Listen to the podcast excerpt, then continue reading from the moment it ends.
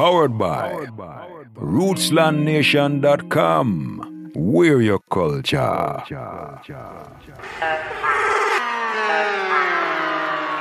Because righteousness govern the world. The Rootsland Podcast. Stories that are music to your ears. Growing up in Long Island, my love for all music, including reggae, was cultivated by the variety and diversity of New York area radio, local community and public radio stations with their passionate broadcasters flooded our airwaves 24 hours a day with music sung in every language and accent, and sports, religious, and talk shows spoken, or should I say screamed, in every dialect. I was heavily influenced by Long Island's independent rock station, WLIR 92.7, and their punky reggae party that aired every Sunday night at midnight. A fusion of punk, dub, roots, and ska. It opened my mind and ears to new musical styles. I would fight to stay awake, at least for the first 45 minutes, so I could turn over the cassette I was recording the show on. When I turned 17 and started to drive, my mom's car was tuned to whatever AM or FM station the great Gil Bailey, godfather of reggae radio, was working on.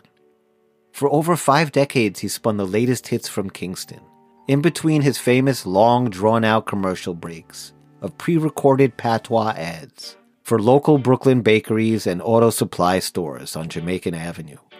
The commercials were just as entertaining as the music. Later, when I lived and worked in Miami, I would listen to South Florida's long running public radio station WLRN and the late great Clint O'Neill, whose velvet voice Jamaican drawl blessed the Miami airwaves for decades. With engaging interviews and spot on reggae selections featured on his overnight reggae show, he would keep me awake and entertained driving home after late nights at the recording studio. Another veteran broadcaster and mainstay of South Florida's WLRN is Michael Stock, host of the popular folk and acoustic music show on Sunday afternoons. Michael has been an ardent and vocal supporter of the Rootsland podcast and has been gracious enough to have me appear as a guest on his show several times. Local community DJs and public broadcasters like Michael Stock or Pat McKay, like the late Clint O'Neill or Gil Bailey, and thousands of others. They turn out to be the lifeblood for independent musicians, producers, and artists. Not only reggae, but jazz, calypso, indie rock, Americana, folk music, genres that don't get the benefit of mainstream or commercial radio airplay. Independent music survives because the love and commitment that these broadcasters bring to their game. They don't do it for the money, but out of the desire to preserve and protect authentic roots and indigenous musics.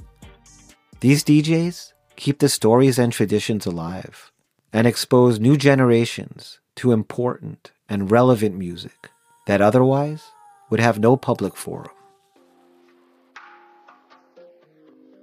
Part of the folk and acoustic music show on WLRN is a segment entitled The Public Storyteller that Michael Stock co hosts with Dr. Karen Neal, a professor at Florida Atlantic University in Boca Raton, and the director of the South Florida Storytelling Project.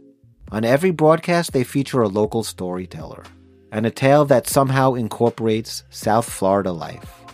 After which, Dr. Neal breaks down the story, its themes, and offers insights into the author's motivations. Over the years, the show has helped refine my storytelling techniques and has taught me that sometimes the best storytellers are good listeners, good observers. So, as you can imagine, I was honored when Dr. Neal invited me to appear on the show last August. And even more excited when they gave me permission to play that appearance on this episode of Rootsland. So my audience can get a chance to hear me outside the usual subject matter and context, and get a chance to hear an insider's perspective on how a professor, a literary expert, analyzes and dissects a story. Also on the episode, you'll get a chance to hear one of the highlights from a recent appearance on WLRN, promoting season 4 of the show, along with singer songwriter Wayne Armond, who performs the song Righteous People live at the radio station. You can hear me step all over host Michael Stock as he introduces Wayne, of course, needing to get in one last story before the song. And special thanks to everyone who works at, listens to, and supports public radio.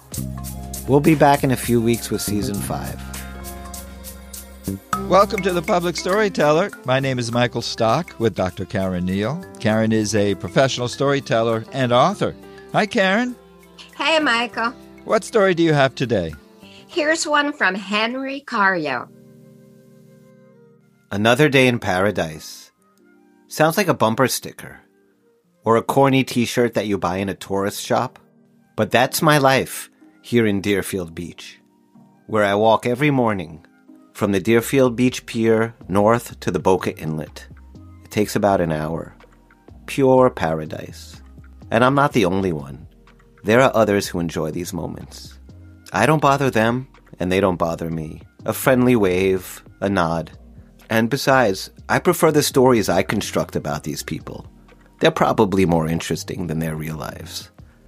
There's the running man. Ferociously runs every morning on the shore, like he's running for his life. He must have battled some kind of illness, and now he lives life every day to the fullest. There's the coffee clutch. They're a group of four or five women, depending on the morning, ages about 40 to 60 something. I see one of them recently got a new puppy. Then there's the carnival queen. She doesn't care what anybody thinks. She does a combination run, jog, merengue dance down the beach, going to her own beat. Every morning's perfect. Nothing could be better. And then one day I show up for my walk, and behold, everything changes. Fifty yards north of the pier, an old beat up motorhome appears right in the middle of the beach. It's cordoned off by four cones and some yellow crime scene tape. The only way to get past it is a small narrow corridor along the shoreline. What was this doing here? I thought at first it was some kind of candid camera. I'm looking around. But apparently, no. This is how it was going to be. I heard a rumor that at some point Deerfield Beach sold these little swatches of property with the understanding that whoever bought it wasn't allowed to build on it. But apparently there was a loophole that allowed for someone to put a trailer home right in the middle of the beach. And now there it was. It looked like it was some kind of military base in the middle of Riyadh. There was camouflaged mesh, two dogs, and then a disheveled woman who lived there in the motorhome with no electricity, just the windows open. It was the most bizarre thing. Surreal. The next morning when I went down to the beach, I thought it would be gone, but no, there she was. Weeks became months, and I no longer looked forward to my morning walk. It was now an eyesore, this trailer park with barking dogs. I even considered going up to Boca Beach, but I wasn't going to let them beat me. I still took my morning walk, just kept my head straight, didn't want to acknowledge this woman or her campsite in the middle of my serene, perfect beach. Then one morning, as I was finishing up my walk and heading back towards the pier, I broke my rule of not looking over at her. And when I did, I saw something I'd never seen before. I saw a human being. Someone who enjoyed this beach as much as me and deserved to be there, just like I did. I thought perhaps maybe she was a veteran or someone who experienced some kind of PTSD. And now she was able to finally find some peace on this very beach. Who was I to deny her that? Who was I to hate for that? And from that moment, I really started enjoying my walk again. Maybe even more than when I started, because I was more thankful for what I had. A couple of months down the road, after a few days of heavy rain, I was really missing walking, so I showed up that morning and I noticed something. She was gone. So was the motorhome, and the barking dogs, and the orange cones, and the crime scene tape. And there was my beautiful beach, just like it always was. Like she was never there. This is what I had wished for. Just things to be back to the way it was. But as I walked through the sand, where this woman's home was, where her dreams were, I actually realized I missed her. And I hoped that wherever she was, she had found some peace.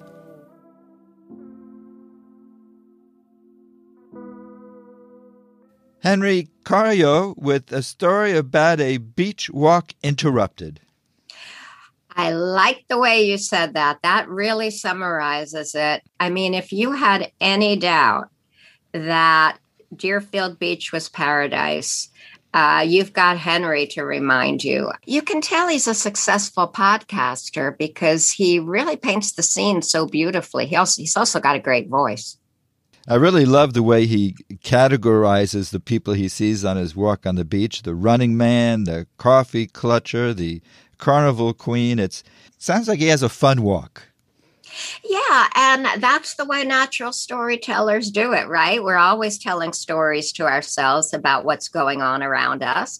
And we may be right, we may be wrong, it doesn't matter. It's very entertaining.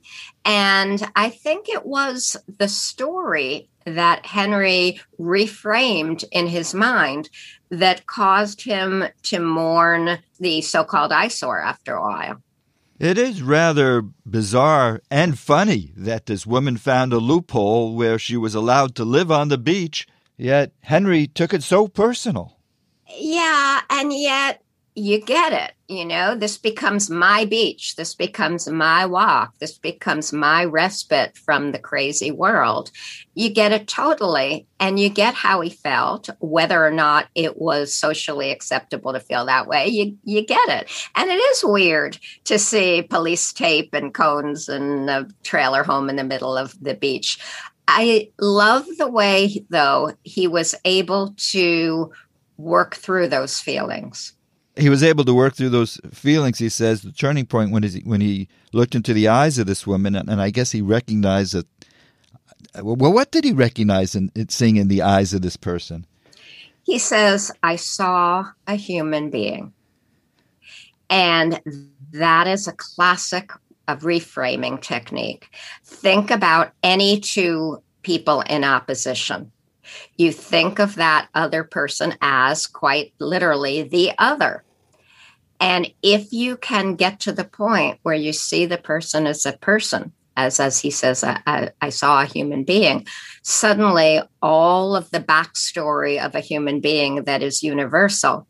I have family, I have wants and desires, all of that stuff wells up in you and you identify with that person a little bit. And that is classic storytelling. So, what he's really doing is he's telling a story about the stories we tell ourselves. I guess it would have been too much to get into the personal story of that woman in the home on the beach. Well, he may never have found it out. And I think that's kind of that kind of contributes to the story. In other words, there's an old saying among storytellers you can't hate somebody once you know their story. It's also nice to think you can't hate somebody once you recognize their humanity. And he missed her. I, am sure he's glad that the house is gone, but it's funny that he missed her. It is beautiful that he missed her. And when he says at the end that he hopes she found some peace, my thought was, I hope that you did too, Henry. I hope you forgave yourself for the all too human disdain you had for her earlier on in the story. Wayne Armond is here. How about one more song? Sure. Um, this one was from uh, season one, uh, season one of season Henry's one podcast, and it, it's it's called "Righteous People." Well, it was it was a song actually. Just to give you a little background on the song "Righteous People." So, one of, it was one of my favorite songs when I was living in Jamaica.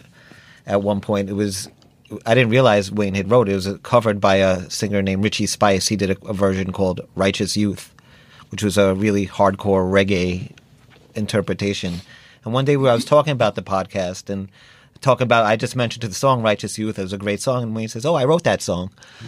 I said, "Figures. It just ma- makes sense that you write that song." I mean, you know, righteous people. The, the one of the lines in the song is there's you know is, there's a whole barrage of righteous people out there. You know, to me, it always was, especially being in the music business, the difficulty. You always feel like you're alone. You're out there struggling, selling the records.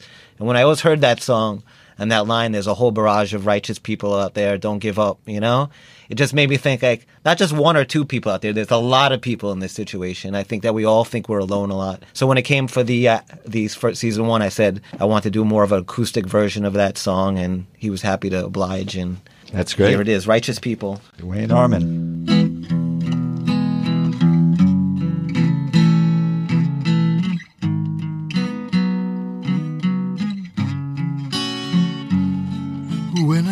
You that times are getting critical,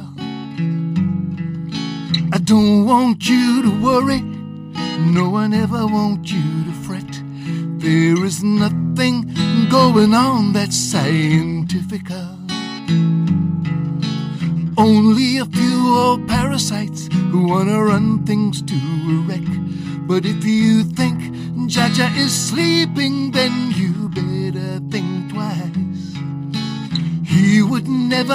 let no devil mash down paradise when there's a whole barrage of righteous people out there. And we ain't giving up, no way. Yes, there's a whole barrage of righteous people in town. And we ain't going down, no, we